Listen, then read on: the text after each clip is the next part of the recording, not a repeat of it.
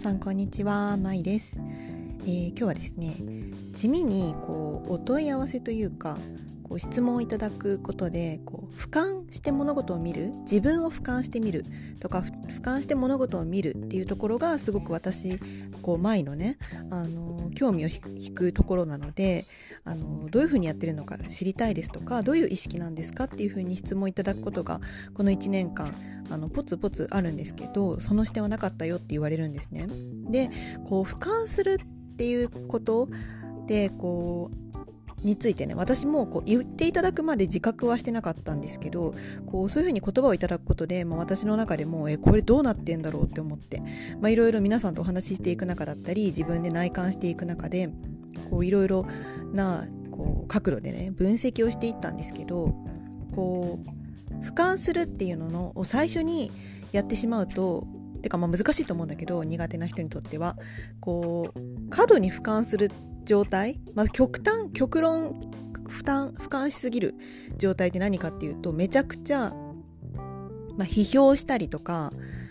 例えばじゃあヤフーのニュースにすごいなんか攻撃的なコメントっていうか分析的なコメント？なんかここにこれはなんか論理的に合ってませんとかこうここのどこの情報なんですかみたいな感じでこう自分の気持ちとかを一切抜きに批評するみたいなあの感じになってしまうんですね。極端なこうすごい俯瞰するようなデータ人間の人って。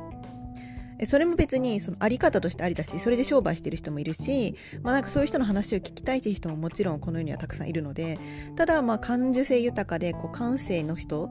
そこがメインのタイプの方にとっては、まあ、そこまで極論を振り切るってことは多分相当ね不健全なメンタル状態になってたらそういう風になる可能性もあるんですけどあの基本的にはそこは目指すところではないかなって思うんですよね。うん、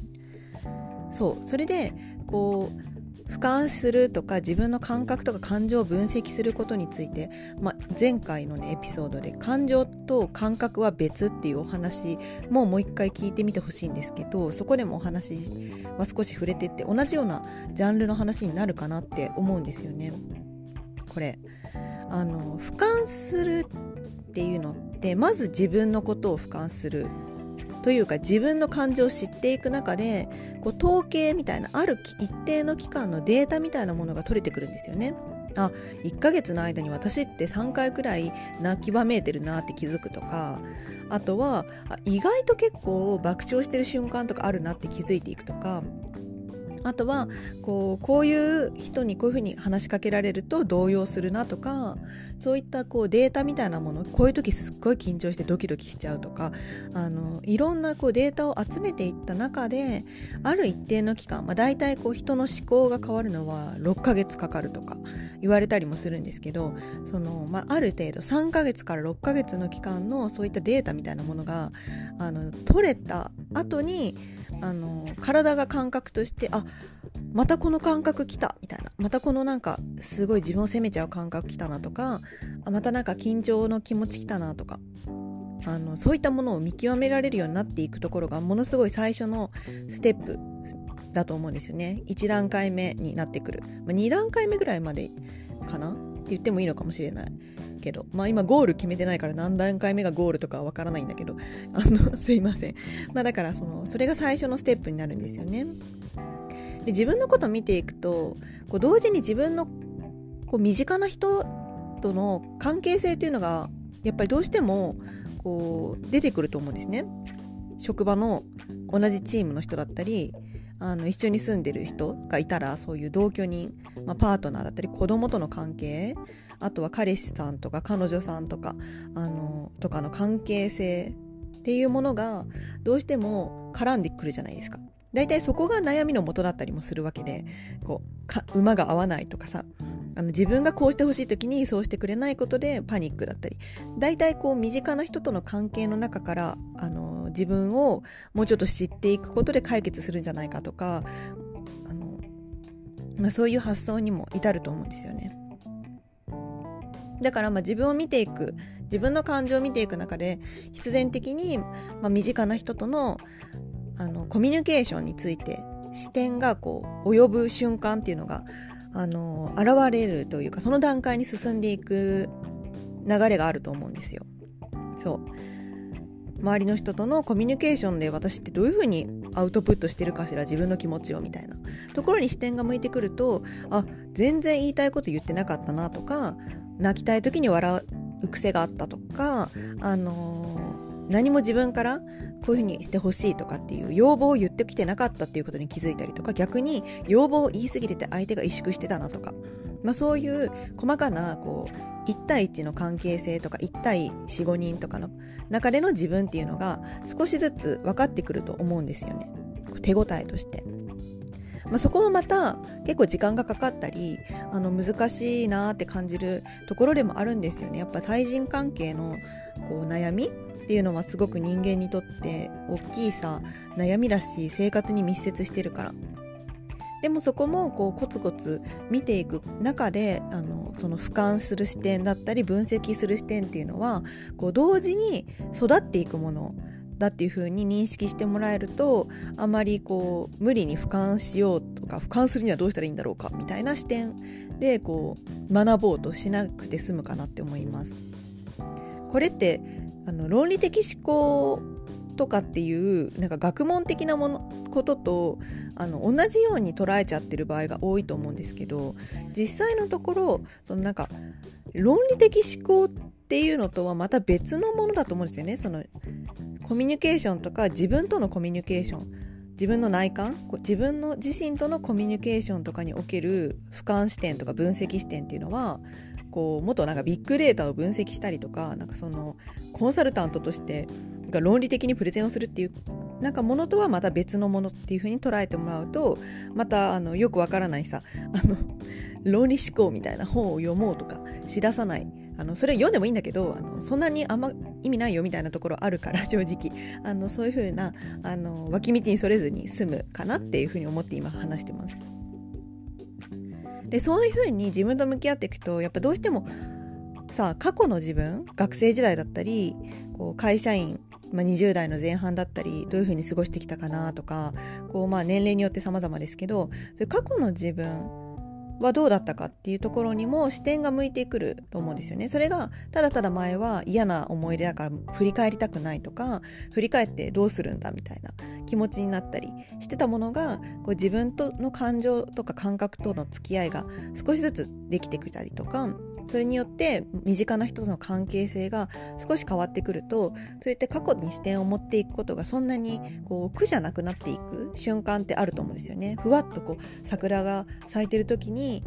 散歩をしていたらああ高校の入学式の時初めて友達になった子にこういうふうに声かけたなみたいながそういうことを思い出していったりとかすることからところからあのこれもまたすごくその俯瞰的な自分像っていうのを見つけていくために大事なポイントだなって私は思っているんですよ。そのあの過去の思い出を自分がどう捉えてるかやっぱりトラウマ的なことだったりとかまずそういうところからあの取り掛かると思うんですよね。どうしても思い忘れられないことだったりとかでそこをある程度向き合い切った後に結構良かったことなもう別にないわけじゃなかったはずで辛かった中にも話聞いてくれた友達との関係だったりとかこう周りの先生との関係だったりとかいろいろあったっていうことに気づいていくタイミングっていうのもあって日常でふーっと思い出したりね。えそういう時にあのこれが最初思い出に浸るとかっていう感じもうこれも全然私もね3年くらいただその思い出に浸るだけみたいなあの状態だったりもしたんですけど、まあ、ここ12年の中ではそこであのどういったコミュニケーションしてて周りの人から私ってどういうふうに思われてたのかなっていうところを考えるフラットな視点で考えられるようになってきたんですよね。まあ、当時やっぱみんな子供だったりして中学生高校生大学生とかね、まあ、会社員行ってても子供みたいな人たくさんいるしあのみんながみんな、まあ、まあ自分に必死なわけなんですよほとんどの人が。ただその中でもなんかこうかけられた言葉